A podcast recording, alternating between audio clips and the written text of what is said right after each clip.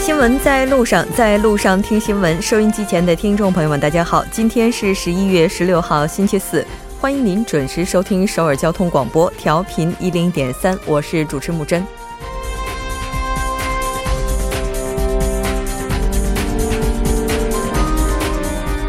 今天原本是韩国高考的日子，但是受到地震影响，教育部于昨天决定将高考日期推迟一周。这也是韩国自有高考以来第一次因天灾而被延误。一直以来，人们都认为韩半岛是地震的安全地带，然而这次地震与庆州地震仅仅隔了一年零两个月，期间发生的发生的余震达到了六百四十处。更令人不安的是，韩国只有百分之二十的民用建筑物具有抗震功能，亡羊补牢，此时还未晚。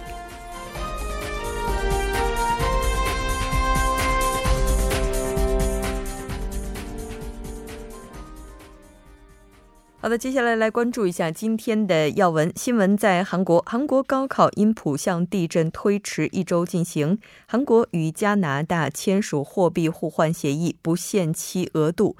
新闻在中国，李克强同菲律宾总统杜特尔特共同举行记者招待会。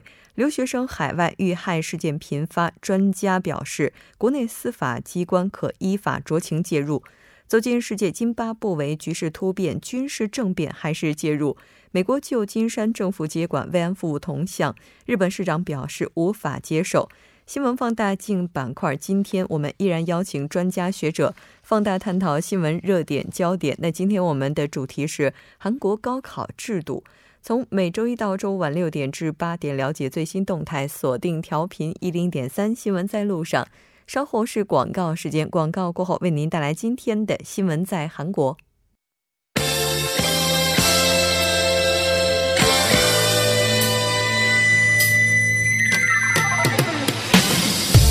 新闻在韩国，带您快速了解当天主要的韩国资讯。接下来马上连线本台特邀记者申海燕，海燕你好，主播好，各位听众好。那非常高兴跟海燕一起来了解今天韩国方面的主要资讯。我们先来看一下今天的第一条消息。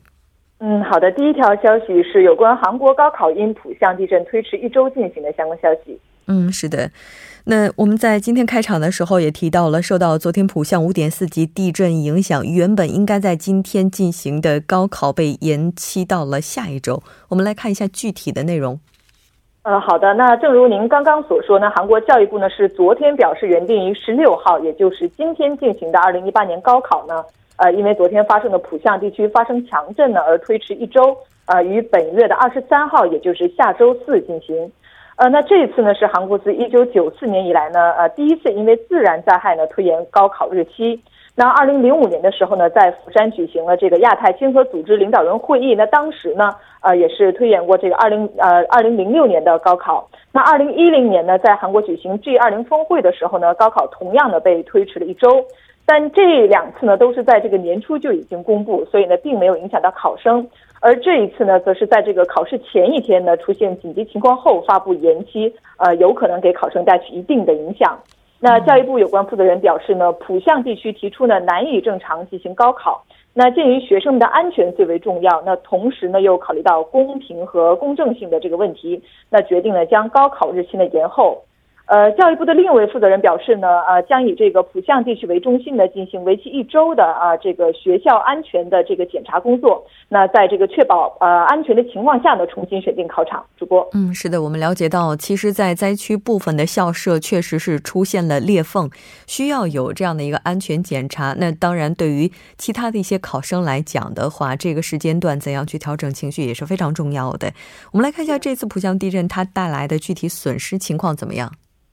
呃，截至我们这个节目开播前呢，浦项地震是造成了六十二人受伤，一千五百三十六名居民呢应急疏散。呃，接到了一千三百五十四起财产损失报告。那受灾规呃受灾的这个规模呢还在持续扩大。呃，此外呢，浦项呢将会被宣布为特别灾难地区。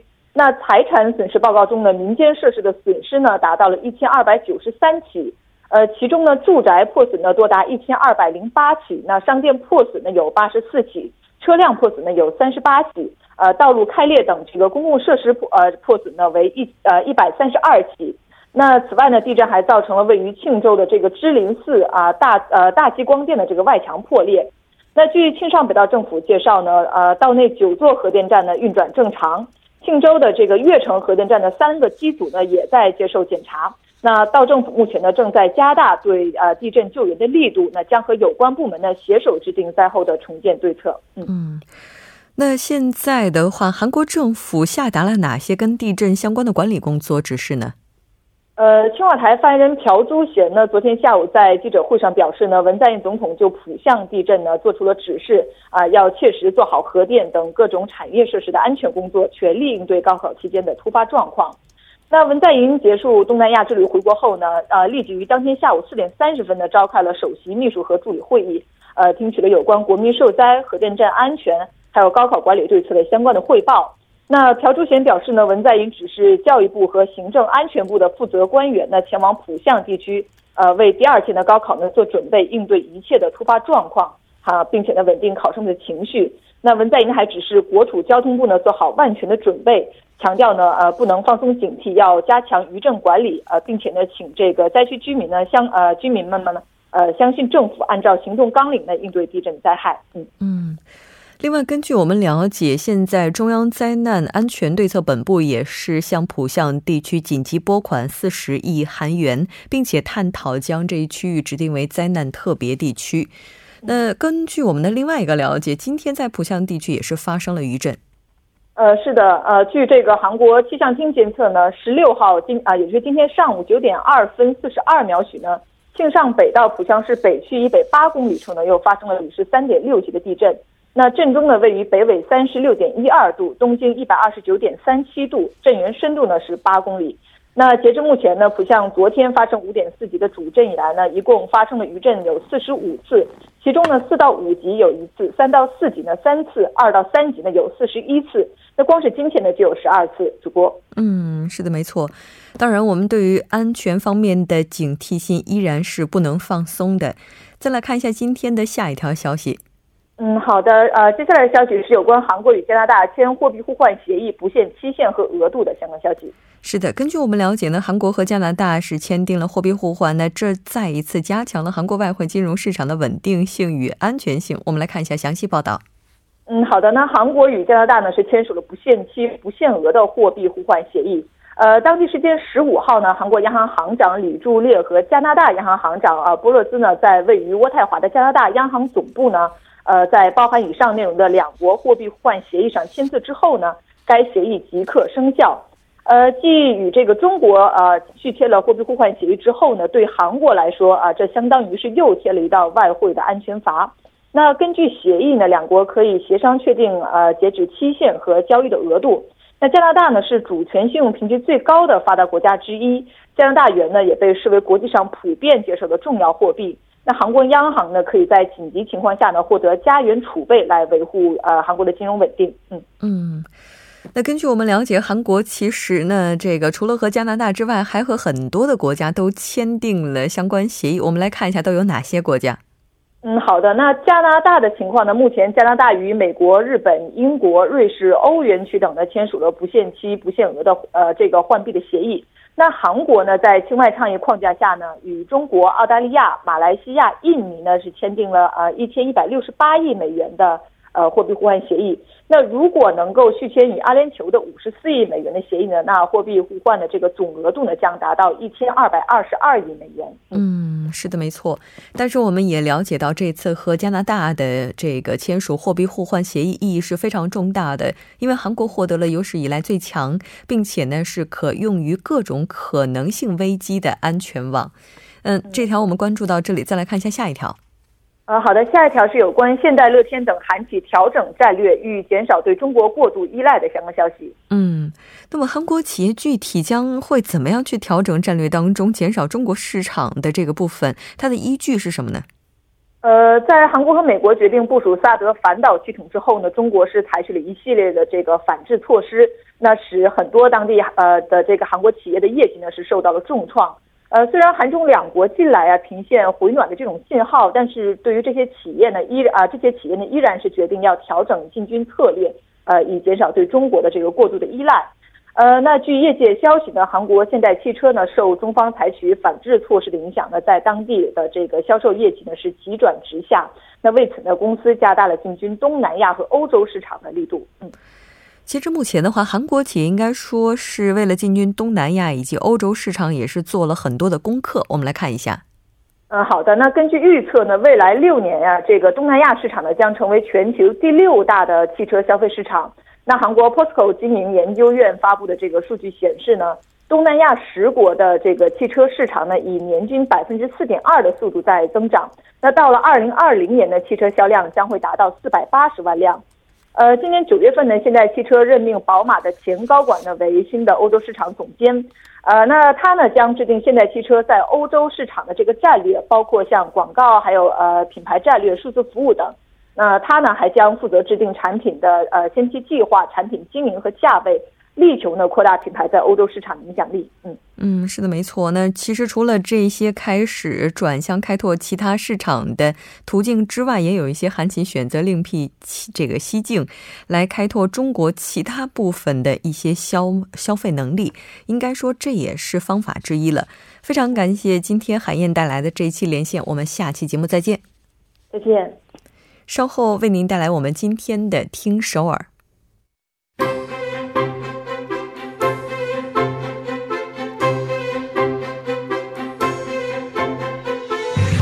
新闻在路上，在路上听新闻。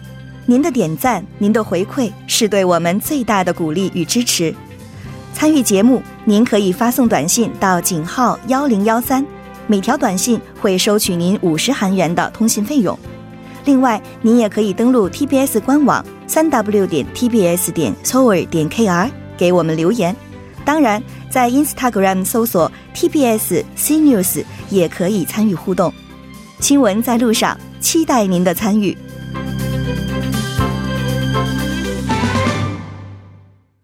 现在时刻六点十三分，这里是正在为您直播的 TBS EFM 调频一零点三新闻在路上，马上为您带来我们今天的听首尔栏目。首先有请栏目嘉宾金勇，金小编你好。好，大家好，主持人好。那很高兴跟您一起来了解今天来自首尔市的消息。那今天本来应该是韩国高考的日子，嗯，对，嗯，那我们也了解到，当政府决定将高考延期一周之后，我们也陆续的看到了有一些图片啊，就是有一些考生他们去。找自己扔掉的书，嗯，对对，找自己扔掉的那些习题集啊、卷子啊什么的。对，就是对针对这次这个地震带来的影响，不不仅是对这个考生，我觉得考生们可能调整自己的这个状态呀、心态，还有就是把扔掉的这些 参考资料啊重新找回来，也是一件事儿。其实除了这个之外，还有另外一个，就是说有一些中小业主，比如说像年糕店，据说这次也是有损失的。对，因为订单都取消了嘛。对，是的，没错。那应该说，像地震这个问题的话，它带来的不仅仅是这些经济上的、心理上的影响。这次的话，在安全问题上，应该说也是再一次让人们对首尔市的一些，包括这个政策也好，包括是我们的准备也好，产生了怀疑。嗯，对。其实针对这个地震的这个我们的预防和那个推广，其实在不断的进行。但是这是软件方面的，就是。现在目前来说，我们现在首尔市地区的这个硬件方面是不是达到标准？这个是一个问题。所以呢，就这次浦项地震发生了之后呢，其实人们对这个地震的恐慌呢不断加剧。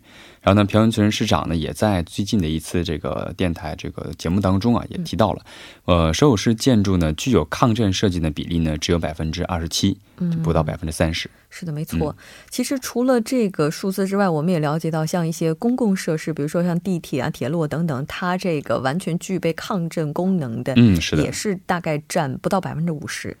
这个数字也是比较低的。对。那这个问题的话，该怎么解决呢？嗯，呃，这次呢，就是刚才说了，朴元淳市长。呢在上午的一个电台节目当中表示呢，现在韩半岛已经不再是这个地震安全地带。嗯啊呃，并表示呢，针对这个现象呢，将加强呃在这个地震设计、抗震设计方面的一些预算。嗯，然后呢，目前呢，首尔市内的地铁站呢，其实已经大部分是这个抗战设计的。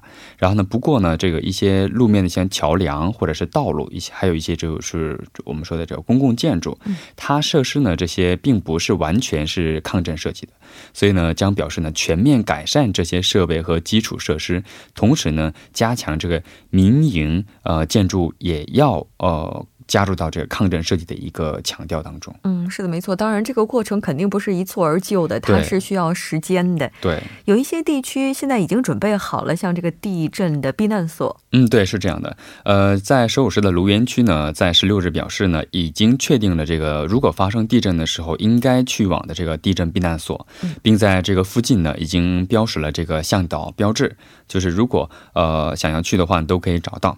呃，其中呢地区包括呢国立。的小学，还有中学的运动场，还有就是公园等等，就是这些户外的，就是周边的大面积是没有高层建筑物的地方都可以避难。呃，据了解呢，这个是一共有七十九处。呃，还有呢，就是小学和初中这些里面的体育馆里的室内避难所，一共是二十四处。这样的话呢，在卢园区一呃这个一个区里面，就有一百零三处的这个避难所。嗯，然后呢，卢园区的厅长表示呢，将通过这个手机软件。呃，叫做智能卢园，然后查询附近的避难所，还有就是可以容纳的最多人数，还有就是他们的联系方式等等。呃，这个只是在推进当中啊。对，嗯，所以对于我们每一个人来讲的话，最为重要的就是知道和地震相关的一些安全须知，然后呢，就是应该了解到自己家的周边哪一些地方，当灾难发生的时候，我们可以临时的在这里落脚，是吧？好的，那再来看一下下一条消息。好，第二条消息的是和这个应该叫叫天灾人祸哈，就是第二条消息，对天灾了。因为下雪的时候，每年的时候第一场雪的时候，人们可能是还是习惯了在这个平呃就是没有雪的路面上行驶的驾驶习惯，所以呢，第一场雪的时候呢，交通事故的发生率呢会增加百分之十六。嗯，呃，据了解呢，首尔市的这个消防灾难本部呢，对三年来。呃，第一场雪交通事故当天的分析结果得出呢，呃，三年期间在下雪当天负伤人数呢是一百七十八人，嗯，平均的话每天是负伤人数是九呃五十九人，然后呢，平均的呃平时的时候没有下雪的时候，平均的话是五十点七人，就是增加了九人。呃，其中呢，呃，这些人当中啊啊，步行人数是九十五人，嗯嗯，占到了百分之五十四。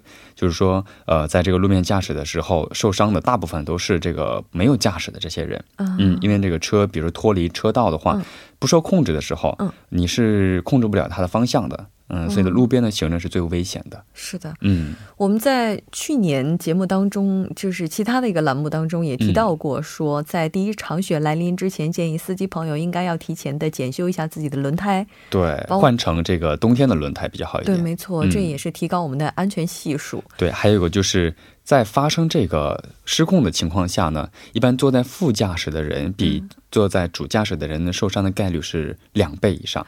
嗯，所以一定要系好安全带。对，因为系安全带，然后就是尽量还是要做好预防措施吧。我觉得最好的就是使用大众交通工具。公共交通，对 我们推广的就是坐公共交通哈。是的，没错。那再来看一下今天的下一条消息。好，第三条消息呢是首尔市二零一七年的七级、七级和九级公务员公开竞争招聘考试呢，最终合格名单呢在昨天公布了，一共是有一千五百八十二名。嗯嗯。那它这个具体来分的话，大概情况怎么样呢？嗯，刚才说的是七级和九级哈，七级呢是一共是一七呃一呃是一千一百零四名，然后九级的话是一千一百七十八名，一千四百七十八啊，对，一千四百七十八名。然后按职业来分的话呢，行政类的话是一千二百八十五名，然后技术类的话是二百九十七名。然后呢？不过呢，从男女比例来看，哈，呃，这个和一般的公司完全相反。它在这里的时候，女性比重而且是比较多的，而且是近几年来说啊，逐年上升的一个趋势。而且出现了一种说法，就是说阿尔法女的一个现象。嗯，阿尔法女，什么叫阿尔法女？第一次听这个名词，可能会有一点耳熟，因为什么？我们以前听过听过的就是阿尔法狗。对、啊它是指智能女性吗？对，就是说呢，不受传统的性别约束啊，在比男性更出色、更有能力，而且呢，职场上有风光无限，事业上呢有卓越的成就，收入颇丰，然后各方面都很优秀的新独立女性，我们叫阿尔法女。我觉得我们的木主播应该就算是这个阿尔法女了。这是对我的一种夸奖吗？对，是这样的。哦，但是不管怎么样，其实这个社会对于女性的要求也是越来越高了，嗯对于男性也是一样的。嗯所以说，每个人提升自己的话，已经成为终身的功课了。嗯，是的，所以，对于孩子们来讲，高考其实这事儿并不大。对，好 以的，后的非常路更难。嗯嗯，是的，没错。那不不不，我们不能说更难，应该说嗯以后会有更多的挑战在等着我们。嗯，对。那好的，非常感谢金小编，我们下期节目再见。好，再见。稍后来关注一下这一时段的路况、交通以及天气信息。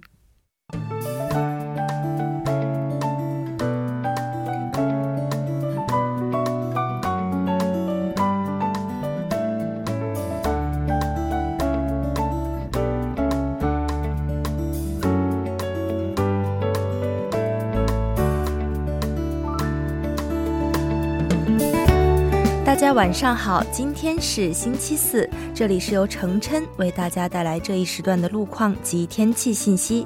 现在是晚间六点二十一分。首先，我们来关注一下目前发生在路面的交通事故。在奥林匹克大路蚕市方向嘉阳大桥至成山大桥这一路段的三车道，之前进行的故障车辆牵引工作呢已经结束。受故障车辆影响，目前从信州大桥开始拥堵状况比较严重。在相同方向，盘浦大桥至永东大桥也是由于晚高峰行驶车辆的不断增加而交通停滞。紧接着，在相反方向。蚕市大桥至盘浦大桥、城山大桥至嘉阳大桥，以上路段呢，目前都是由于晚高峰的原因，路面拥堵严重。好的，下一条路况来自江边北路九里方向，成山大桥至盘浦大桥，目前这一路段拥堵状况比较严重。在相同方向，汉南大桥至东湖大桥的四车道，现在有车辆发生了故障，被迫暂时停在所驶车道上。受其影响呢，目前此路段路面交通复杂，车辆停滞不前。接下来是在相反方向，青潭大桥至永东大桥、东湖大桥至盘浦大桥，以上以上路段目前都是由于晚高峰的原因，行驶车辆的不断增加而交通停滞。好的，来关注一下天气。虽然韩国的高考由于浦项地震的延影响而延期，但寒潮还是如期而至。今天全国大部分地区最低气温降至零下，明天的气温呢不会出现太大的起伏，但下午开始预计局部地区会有降雨。首尔市具体的播报情况是：今天夜间至明天凌晨多云，最低气温零下一度；明天白天阴转小雨，最高气温九度。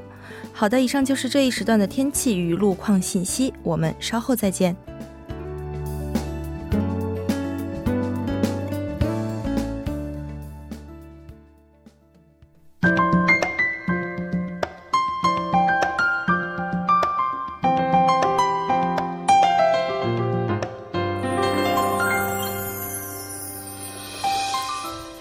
首尔新生活为您介绍首尔市面向在韩外国人推出的优惠政策、开办的教育讲座、举行的庆典。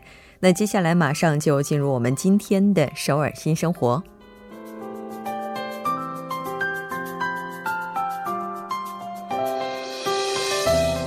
来看一下今天的第一条消息。现在韩国法务部开始招募能够运营移民者社会统合项目的机关以及团体。如果您希望要申请的话，应该具备以下的一些资格，其中包括需要具备可以随时使用的办公室以及教育场所，另外还需要有运营项目的稳定工作人员。那除此之外，还包括已经加入设施赔偿责任保险和火灾保险。申请机关的成立日期需要超过广告发布日期的一年以上。申请的具体时间是从即日起开始，截止到十一月的二十九号。您可以发送电子邮件进行申请，也可以直接来到现场进行申请。那这个法务部的官方网站是三 w 点 m o i 点 g o 点 k r，三 w 点 m o i 点 g o 点 k r，您可以登录这个网站进行相关的具体查询。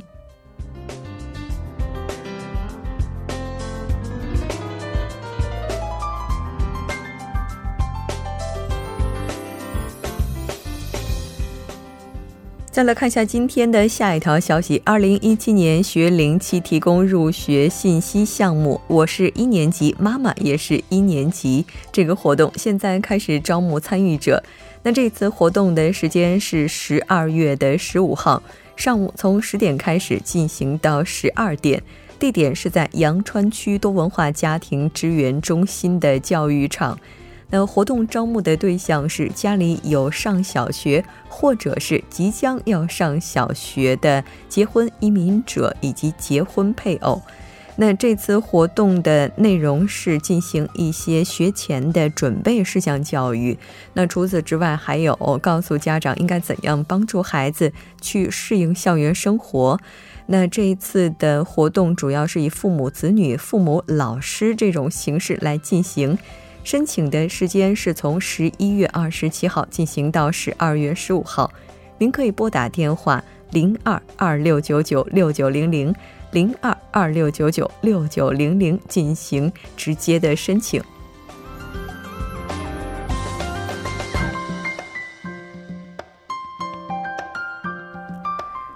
再来关注一下今天的最后一条消息：二零一七年江南区多文化家庭韩语演讲大赛呢将要开始了。这次活动的时间是十二月六号星期三下午从四点开始进行到六点半，地点是韩国马世会清潭文化共感中心。那这次活动主要招募的对象是结婚移民者。在进行演讲比赛的时候，会按照入境年限对参与者进行分组。这个分组呢，主要是分成两组，一组是入境五年以内的这个参与者，另外一组是入境超过五年以上的朋友们。